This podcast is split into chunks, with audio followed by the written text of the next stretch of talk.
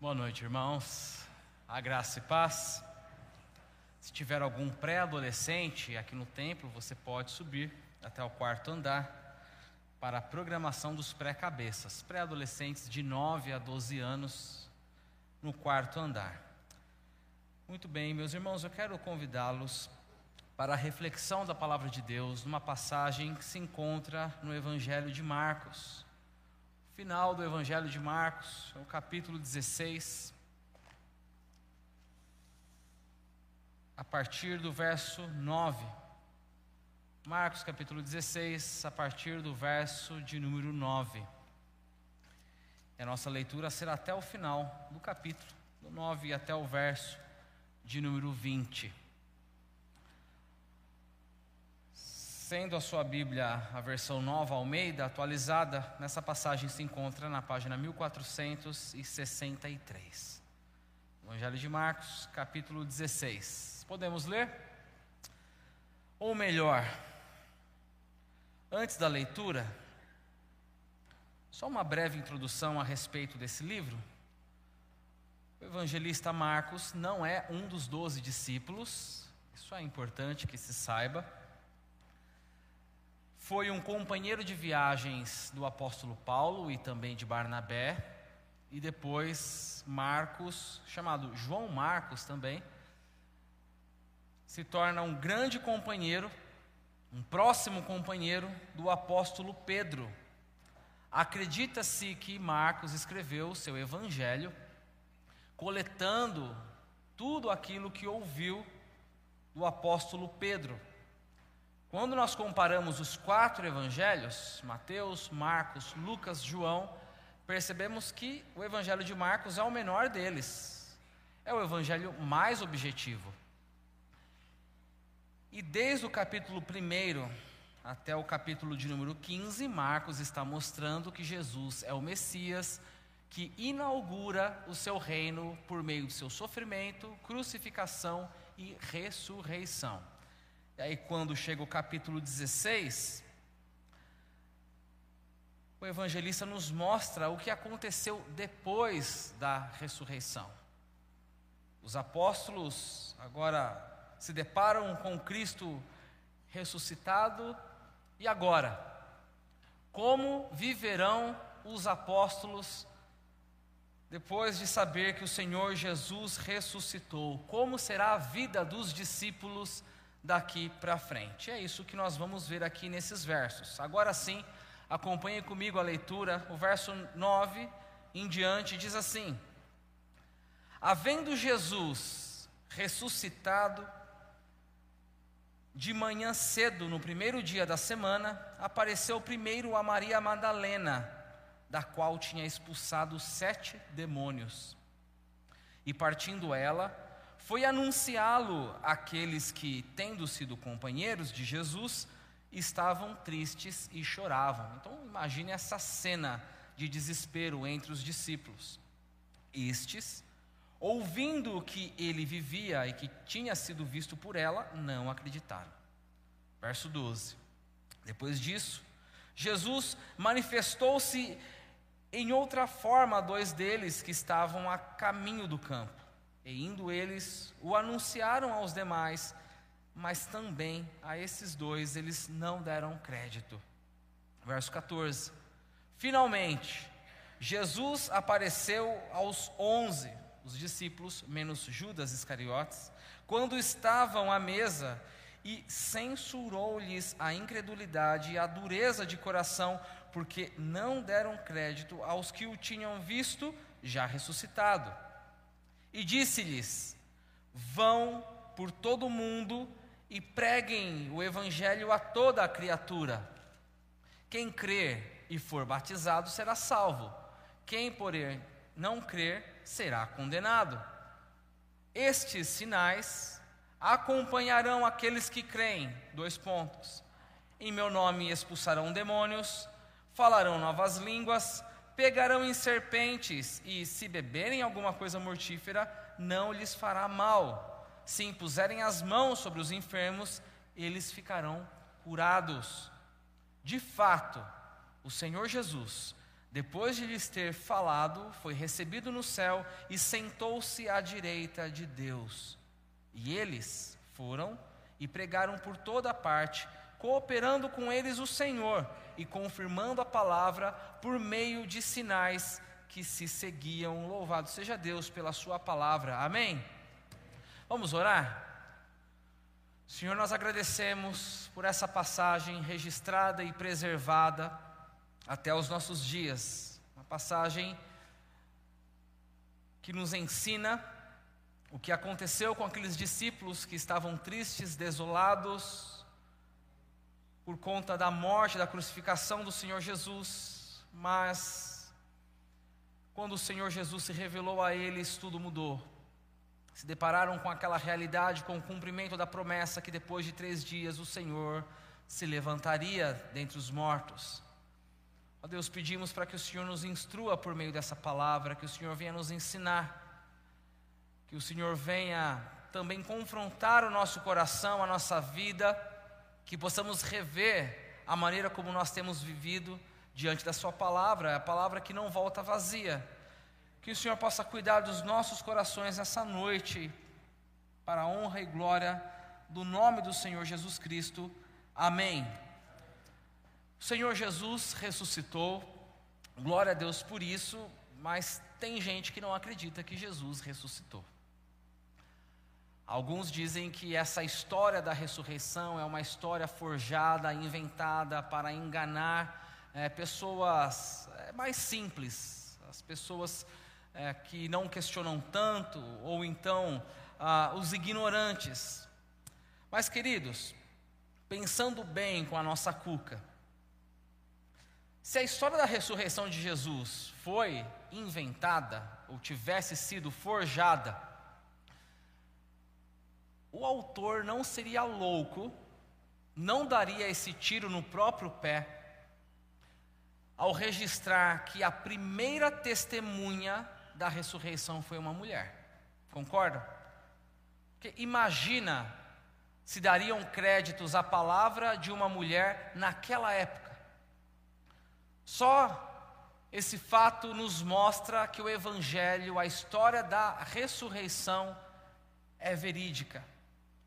De fato, o Senhor Jesus Cristo ressuscitou, e conforme nós lemos aqui nessa passagem, no verso 9, Maria Madalena, uma mulher que tinha sido possuída no passado por sete demônios, olha a situação dela, foi a primeira testemunha de Jesus ressuscitado alguém que tinha sete demônios no corpo. Isso mostra que era uma inimiga de Deus, separada da graça e da misericórdia de Deus, mas por conta da escandalosa graça e misericórdia do Senhor Jesus. Está aqui Maria Madalena, agora uma seguidora do Senhor.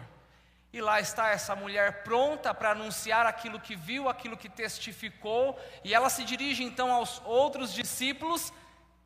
Imagina o que acontece. Eles não acreditam, não deram crédito às palavras dessa mulher.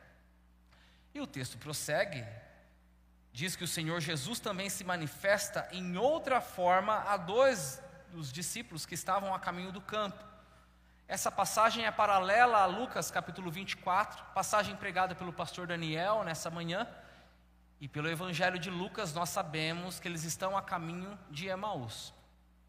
O Senhor Jesus se revela a eles e agora eles, com o coração cheio de alegria, também se dirigem aos onze discípulos. O que acontece? Eles também não dão créditos a palavra do Senhor. Aí você pensa, ok, até agora eles não acreditaram na palavra de Jesus, mas daqui a pouco Jesus vai aparecer para eles e eles finalmente vão crer. Jesus de fato ressuscitou. Nós pensamos assim porque nós estamos acostumados com a ideia de ver para crer. Para acreditar, nós precisamos de provas. O texto prossegue e diz que de fato o Senhor Jesus se revela aos onze discípulos. Mas olha só o que acontece. Jesus aparece para dar uma bronca a eles inicialmente. Diz a palavra, o verso 14, que o Senhor censurou a incredulidade e a dureza de coração desses discípulos. E lá estão os discípulos levando essa bronca e, ao mesmo tempo, impactados. Uau! Então é verdade, Jesus ressuscitou mesmo. Isso muda tudo, porque há dez minutos estávamos aqui chorando, desolados, sem rumo, mas Jesus Cristo ressuscitou. E agora? Como vai ser a nossa vida daqui para frente?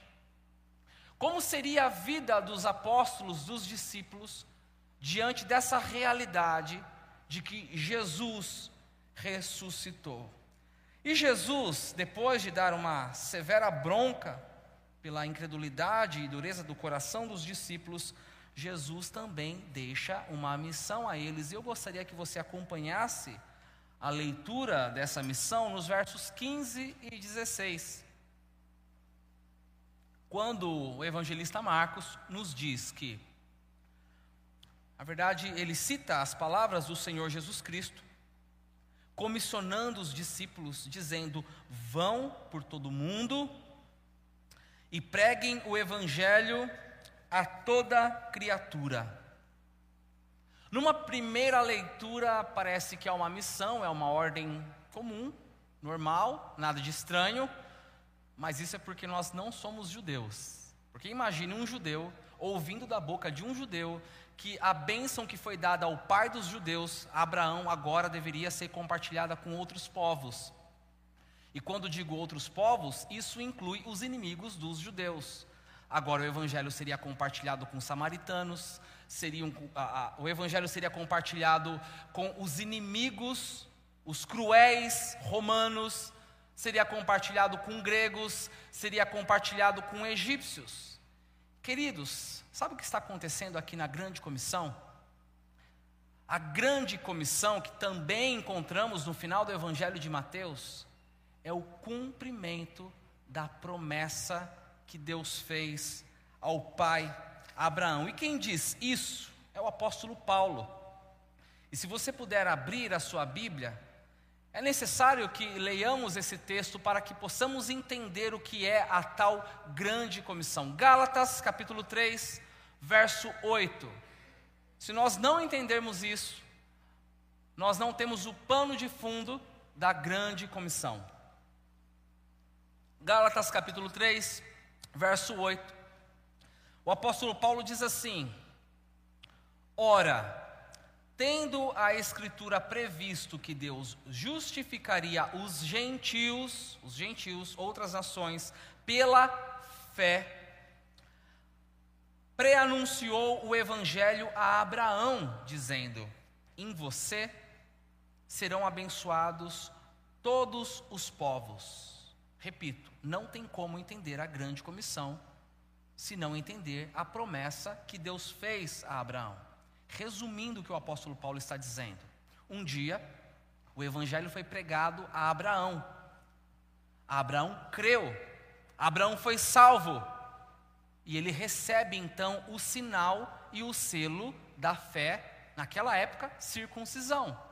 O que Jesus está dizendo aqui para os discípulos é: olha, agora vocês vão pregar aquele evangelho pré-anunciado a todas as nações.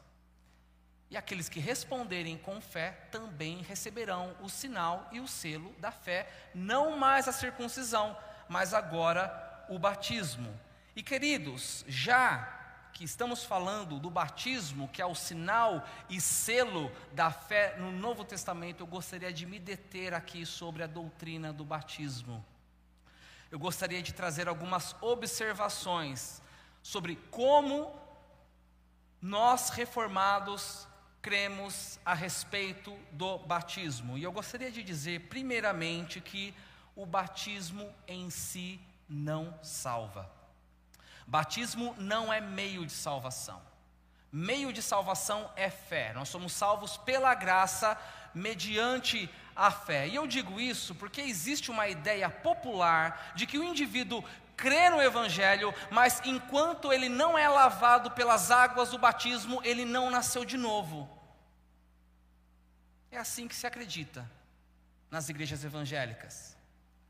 E é triste quando nós nos deparamos com alguns posts no Instagram, no Facebook, da pessoa ah, fotografando o batismo e, e se posta a seguinte frase embaixo: Hoje nasci de novo. Espera aí, o que, que é isso? Como se a água provocasse o novo nascimento. Ninguém é salvo pela água do batismo. O novo nascimento acontece interiormente. É o lavar regenerador do Espírito Santo, conforme está escrito em Tito, capítulo 3, verso 5. A água não provoca o novo nascimento. Quem provoca o novo nascimento é o Espírito Santo. Então entenda que novo nascimento é algo interno e não externo. Mas espera aí, Rodrigo, vamos lá. Aqui o texto está dizendo: quem crer e for batizado será salvo. É isso mesmo. Quem crer e for batizado será salvo. Mas eu não acredito que Jesus esteja aqui dizendo que o indivíduo creu e antes de receber o batismo sofreu um acidente, teve uma parada respiratória, morreu, ele é condenado porque ele não recebeu o batismo, ele apenas creu. Não é isso que o Senhor Jesus está dizendo aqui, até porque o texto prossegue, e olhe só: quem é o condenado aqui nas palavras de Jesus? É aquele que não crê, não é aquele que não é batizado. Os irmãos percebem isso no verso 15? Aí você pergunta, por que então nós batizamos? Se o batismo não é meio de salvação, a fé é o instrumento da salvação, por que nós batizamos pessoas na igreja? E a resposta é a seguinte, queridos: nós batizamos para sinalizar, para mostrar, para é, é, trazer à tona de forma pública que essa pessoa que foi batizada agora é recebida na igreja. Agora a pessoa passa a fazer parte da família de Deus. Nós batizamos porque o normal de alguém que crê é almejar o batismo. Esse é o normal. A pessoa recebeu o evangelho, se arrependeu dos seus pecados, ela quer ser batizada. O que é estranho à fé cristã é a pessoa dizer que agora crê no Senhor Jesus, mas ela não quer ser identificada como um cristão, ela não quer passar pelas águas do batismo. E mais uma observação com relação a esse texto. Sempre vem a grande pergunta com relação a Marcos capítulo 16, verso 15. Vocês presbiterianos, por que batizam crianças, filhos de crentes, se o batismo é um símbolo de fé. Repare, queridos, a lógica é a seguinte: Abraão creu, isso lhe foi imputado como justiça, recebeu a circuncisão.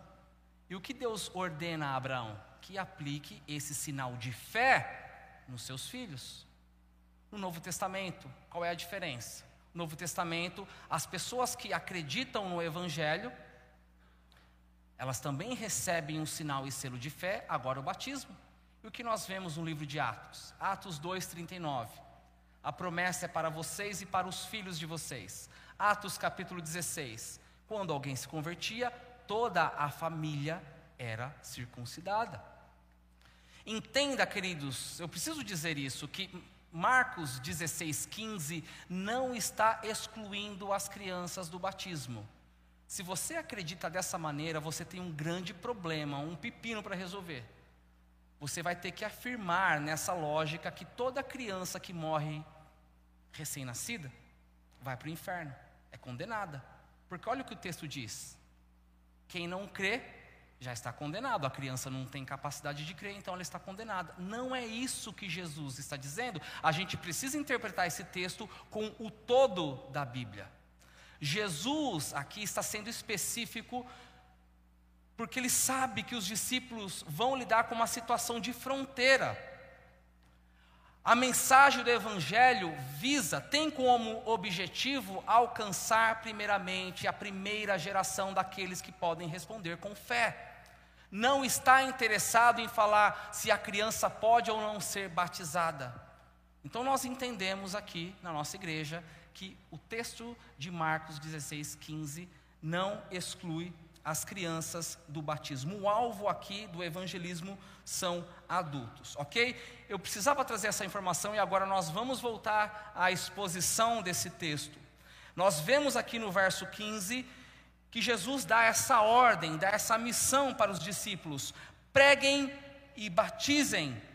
Só que nós vemos também nos versos seguintes, nos versos 17 e 18, que o Senhor não apenas dá a missão, mas Jesus está equipando os seus discípulos. Vamos ler os versos agora 17 e 18. Olha só o que o Senhor Jesus Cristo promete a eles: Estes sinais acompanharão aqueles que creem. Em meu nome expulsarão demônios, falarão novas línguas, pegarão em serpentes, e se beberem alguma coisa mortífera, não lhes fará mal. Se impuserem as mãos sobre enfermos, eles ficarão curados. E é muito interessante quando nós lemos é, esse texto e depois lemos o livro de Atos, nós percebemos que esses sinais se cumprem por meio dos apóstolos em todo o livro de Atos. Todos esses sinais, com exceção de um sinal aqui, do verso 18, que diz a respeito de beber alguma coisa mortífera. Nós não encontramos um caso no livro de Atos de alguém que bebeu um veneno, algo mortífero e não tenha morrido. Mas aqui nós recorremos à história. Existe uma história muito, mas muito antiga que mostra, na verdade, que diz que um servo de Deus, inclusive tem o seu nome citado em Atos 1, 23, José Barsabás, também chamado de Justo, diz a história que certa vez ele foi obrigado a tomar veneno e não aconteceu nada com ele, porque a, o Senhor o protegeu, o Senhor o livrou. O que eu quero dizer com isso, queridos, é que essa promessa de Jesus se cumpre no livro de Atos. Os milagres serviam, naquela época, para autentificar as palavras dos apóstolos, porque essas palavras depois seriam registradas e formariam então o que nós temos hoje como a Bíblia Sagrada. Elas seriam registradas, formando então o Novo Testamento. Eu digo isso porque também nós cremos que não devemos esperar a frequência de sinais e milagres para os nossos dias que acontecia no dia dos apóstolos. Por quê? Porque hoje nós estamos numa outra fase da história da igreja. Nós temos duas fases, desde o início da igreja do Novo Testamento até aqui. Nós temos a fase onde o fundamento é lançado, o alicerce dos profetas e dos apóstolos, e agora nós estamos na fase onde o fundamento não é lançado pela segunda vez, mas agora o edifício é construído sobre esse alicerce. Na primeira fase, que é a fase onde os apóstolos estão lançando o fundamento, os sinais, eram as ferramentas dos apóstolos. Deus equipou aquela geração, aquela igreja de Atos, com os milagres e sinais. Da mesma maneira, Deus está equipando hoje a igreja com a palavra de Deus já completa. Pensa, né? nos dias de Maria Madalena, nos dias dos discípulos, o Novo Testamento não estava completo.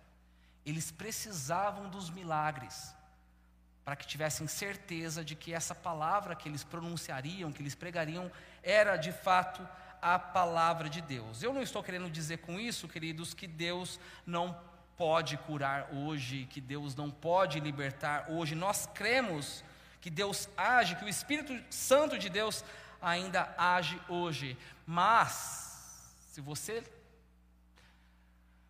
se debruçar sobre o livro de Atos, e sobre todo o Novo Testamento, você vai perceber o seguinte: a frequência dos sinais e dos milagres eh, é menor no final da vida dos apóstolos. Um exemplo clássico disso se encontra em 2 Timóteo, segunda carta a Timóteo, capítulo 4, quando Paulo diz que deixou um amigo doente em Mileto, um amigo chamado Trófimo, nome bonito, Trófimo. Mas espera aí, Paulo, que sempre curava, que realizava sinais e milagres, como assim Paulo deixa o seu amigo doente na cidade de Mileto? Nós percebemos que no final da vida dos apóstolos, os milagres já não são mais frequentes. Então, queridos, eu quero dizer aqui, com a exposição desses dois versos, 17 e 18, Jesus está garantindo o seguinte para esses apóstolos: se eles crescem, sinais extraordinários acompanhariam aquele momento inicial da igreja, o momento onde o alicerce, onde o fundamento é lançado. E aí nós vamos então para os últimos dois versos dessa passagem que nós lemos, no verso 19, onde depois de equipar os apóstolos com sinais e com milagres, o Senhor Jesus Cristo sobe à vista de todos eles para o céu. E aí no verso 20 nós temos uma espécie de spoiler daquilo que vai acontecer no livro de Atos. É quando diz que eles foram e pregaram por toda parte, cooperando com eles, o Senhor, e confirmando a palavra por meio de sinais que se seguiam. E assim então viveram os apóstolos depois da ressurreição de Cristo, ok? Muito bem, assim viveram os apóstolos depois da ressurreição. Mas e nós? O que a ressurreição do Senhor Jesus significa para cada um de nós? Como nós devemos viver diante da realidade de que o Senhor Jesus Cristo vive? Como deve ser a nossa vida daqui para frente? E queridos, a resposta está aqui nessa passagem que nós acabamos de ler. Sabe o que cabe a nós? Sabe como nós devemos viver diante da realidade da ressurreição? Pregando a palavra. Pregando o Evangelho, com ou sem milagres, o Senhor Jesus Cristo tem equipado a igreja com a Sua palavra. O Senhor Jesus tem equipado a igreja com o Novo Testamento completo. Como eu disse, Maria Madalena não tinha isso que nós temos. A palavra de Deus que é viva e eficaz, a palavra de Deus que confronta, a palavra de Deus que conforta.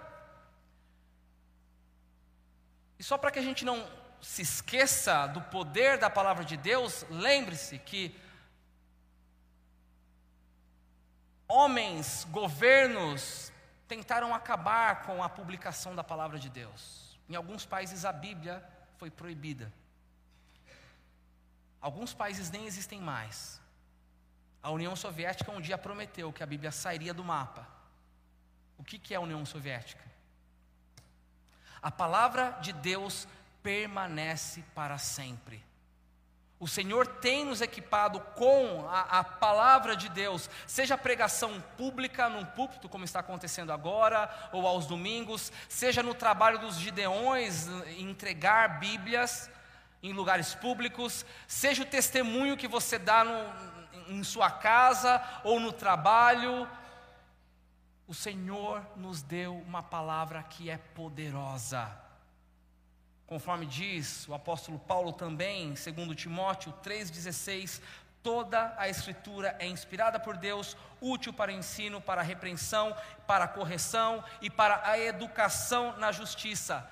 Nós temos aqui as palavras necessárias para evangelizar, para discipular e para educar na justiça e no evangelho.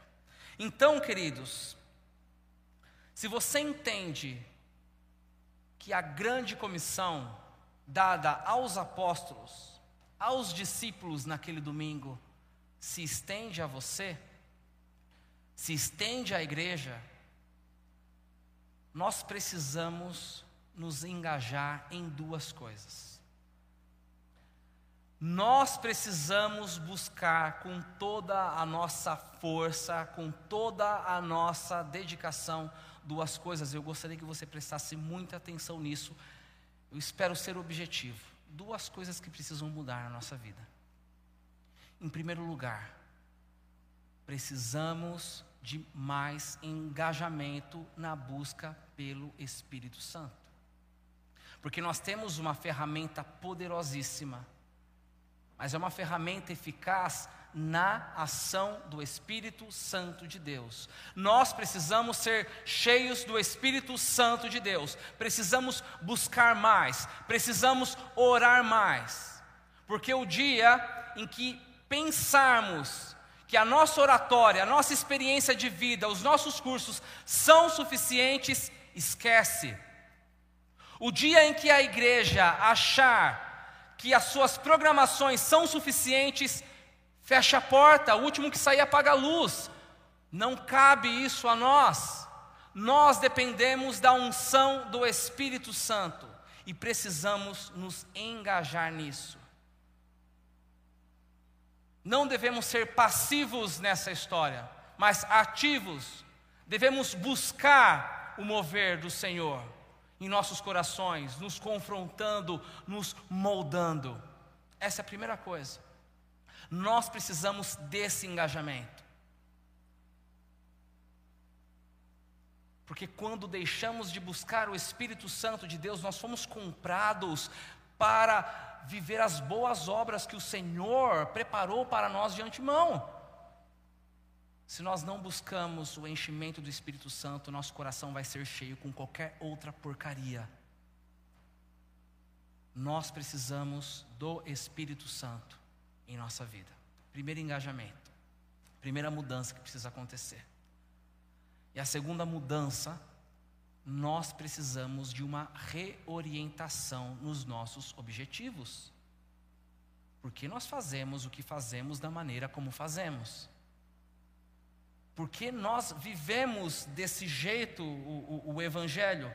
Deus deu uma missão para os apóstolos que se estende a nós, que é pregar o Evangelho e basicamente receber pessoas à igreja. Essa é a tarefa que o Senhor Deus que o Senhor Deus deu aos apóstolos e também a nós, consequentemente. Pregar o Evangelho, receber novos convertidos, novos membros e discipulá-los, inseri-los na igreja. E diante dessa responsabilidade, queridos, não tem como não nos lembrar da palavra ministrada no domingo passado pelo pastor Davi. Os irmãos se lembram? da cajadada, não tem como a gente não se lembrar. Nós precisamos nos engajar. Lembrando aquilo que foi dito no domingo passado, para os irmãos terem uma ideia, nós estamos recebendo nesse ano quase 80 novos membros. Quase 80, 79 inscritos, salvo engano. Imagine a luta que tem sido para os responsáveis do programa de membresia encontrar, encontrar tutores, discipuladores. Queridos, isso não deveria acontecer em nosso meio. Uma igreja que Deus tem abençoado, que Deus tem prosperado financeiramente, espiritualmente.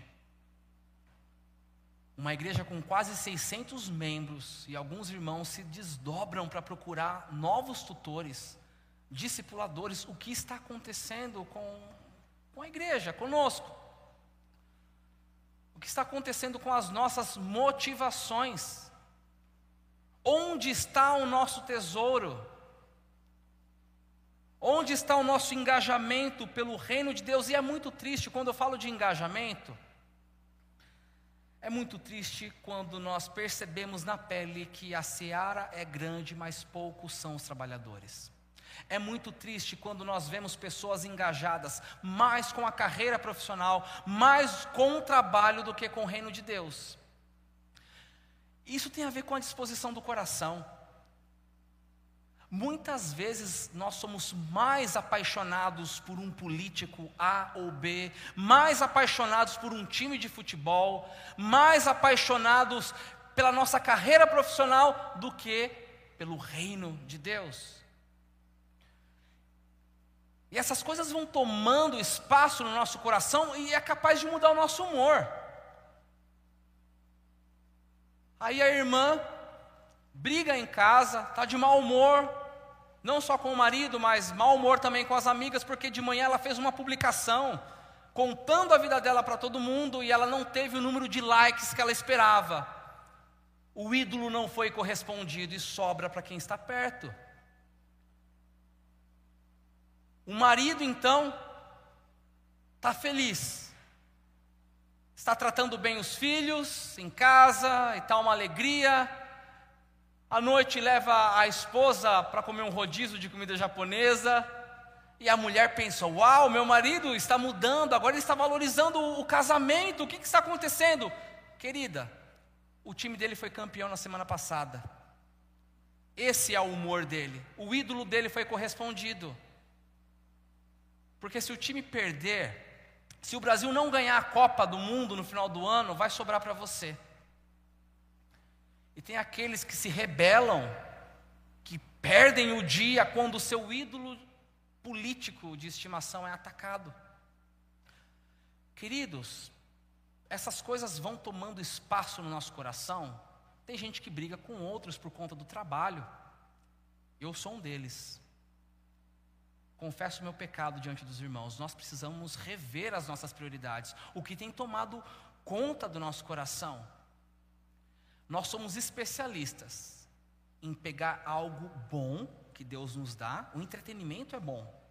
Assistir um jogo de futebol é bom quando o jogo é bom quando é uma Champions League, por exemplo. Nós pegamos o passeio, o lazer, coisas boas, família, o trabalho é bênção, e nós temos a capacidade de fazer mau uso dessas coisas. E com o mau uso, essas coisas se tornam armadilhas. E armadilhas contra o quê? Contra o nosso engajamento no reino de Deus. Deus nos dá algo bom e nós transformamos em algo que se torna um empecilho para trabalhar mais no reino de Deus. Nós transformamos em algo que nos atrapalha na nossa missão. Nós precisamos rever os nossos objetivos. Precisamos rever o que realmente importa na nossa vida, queridos, porque não é normal, não é comum quando nós vemos a igreja em necessidade, graças a Deus, quero tranquilizar os irmãos, que diz respeito ao programa de membresia, o problema foi re resolvido, solucionado e Deus preparou os trabalhadores certos, para a glória de Deus. Mas, o que eu quero dizer com isso, meus queridos, é não é encorajar você para que você abandone os seus entretenimentos, que você abandone a sua carreira profissional, os seus projetos, os seus investimentos, mas para que você olhe com cuidado onde está o seu tesouro.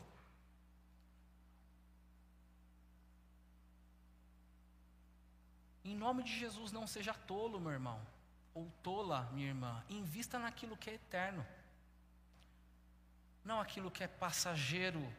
A pergunta básica, e pode parecer estranha, que você deve fazer a você mesmo, e eu também devo fazer a mim mesmo, é: onde estaremos daqui 150 anos?